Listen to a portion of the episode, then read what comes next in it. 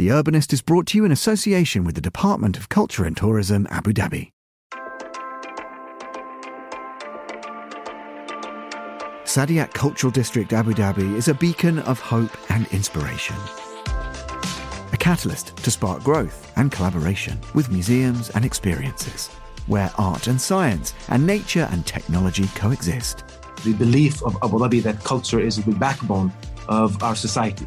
Stay tuned for a special episode of the show, in which you can hear His Excellency Mohammed Khalifa Al Mubarak explain exactly why and how Saadiyat Cultural District Abu Dhabi is the perfect place to collaborate, create, and innovate. Saadiyat Cultural District Abu Dhabi, proud partner of The Urbanist on Monocle Radio.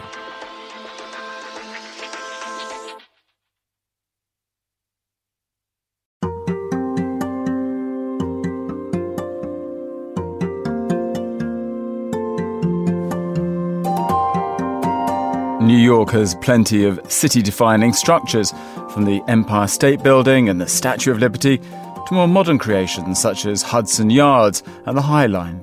But the emblematic venue for sports and entertainment is undoubtedly Madison Square Garden.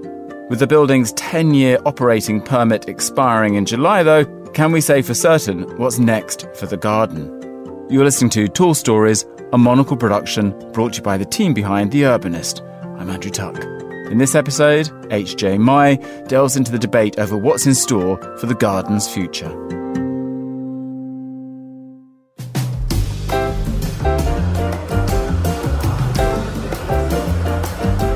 Welcome to Midtown Manhattan.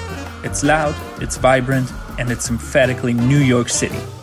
At the intersection between 31st and 33rd Streets and 7th and 8th Avenues sits one of its most iconic venues, Madison Square Garden, the self proclaimed world's most famous arena. From the Rolling Stones to Harry Styles and Taylor Swift.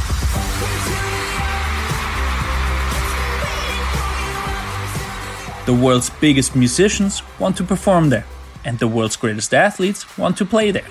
It's home to the NBA's New York Knicks and the NHL's New York Rangers.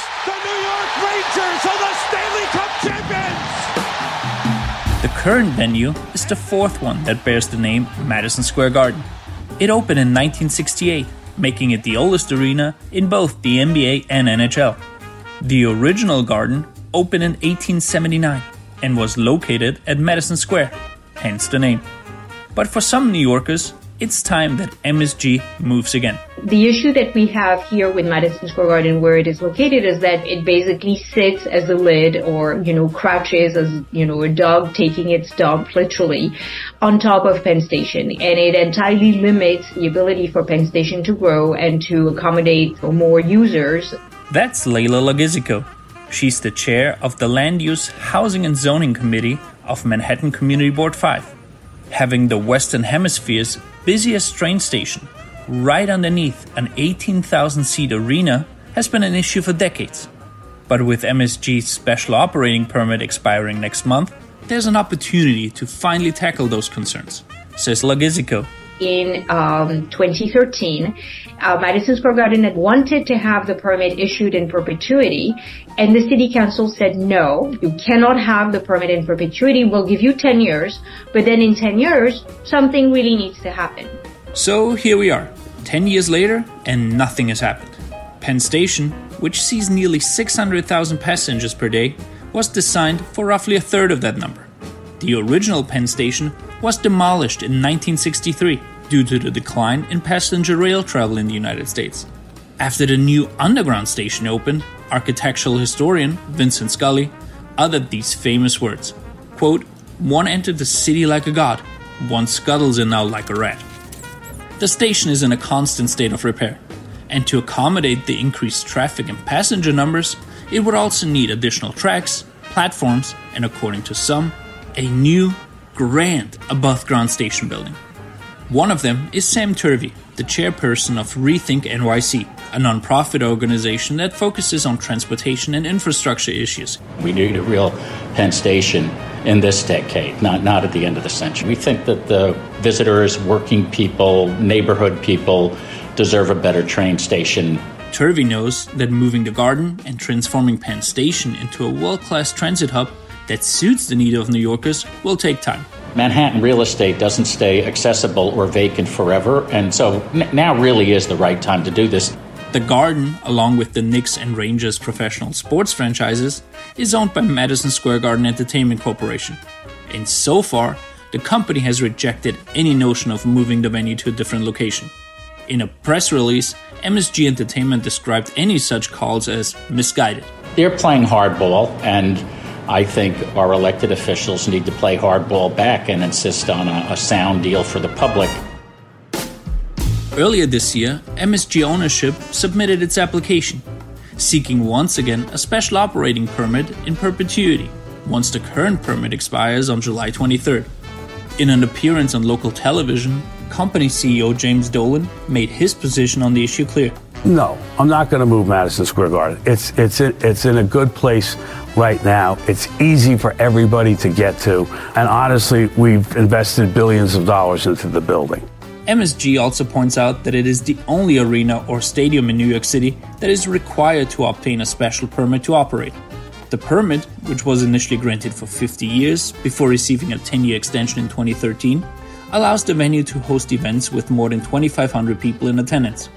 With MSG having full ownership of the arena, the land it sits on, and the air rights above it, a refusal to extend the permit would not result in an immediate move, but would severely impact its business. While forcing MSG's hand by withholding its permit is not in anyone's interest, Layla Law-Gisiko says it's important to put pressure on the garden's ownership. Manhattan Community Board 5 is therefore recommending that MSG's permit should only be extended for an additional three years. 20 years is the time it takes to build anything in New York.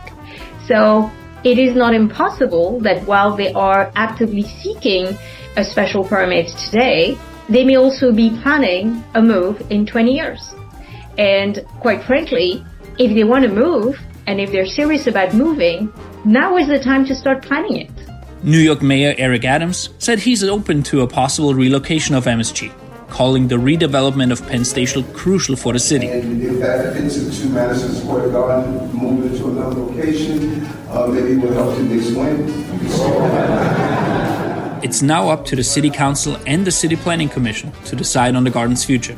And due to a bipartisan infrastructure bill passed by Congress in 2021, there's potential federal funding available to cover the anticipated $8.6 billion to overhaul Penn Station and relocate MSG. But time is of the essence, with another presidential election on the horizon.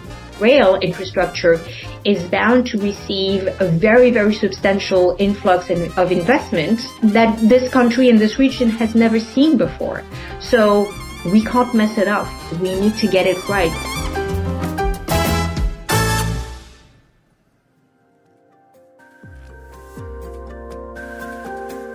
Tall Stories is a monocle production from the team behind The Urbanist. This episode was written by H.J. Mai and produced and edited by David Stevens. Be sure to subscribe to the podcast to receive new episodes every week. I'm Andrew Tuck. Goodbye, and thank you for listening, City Lovers.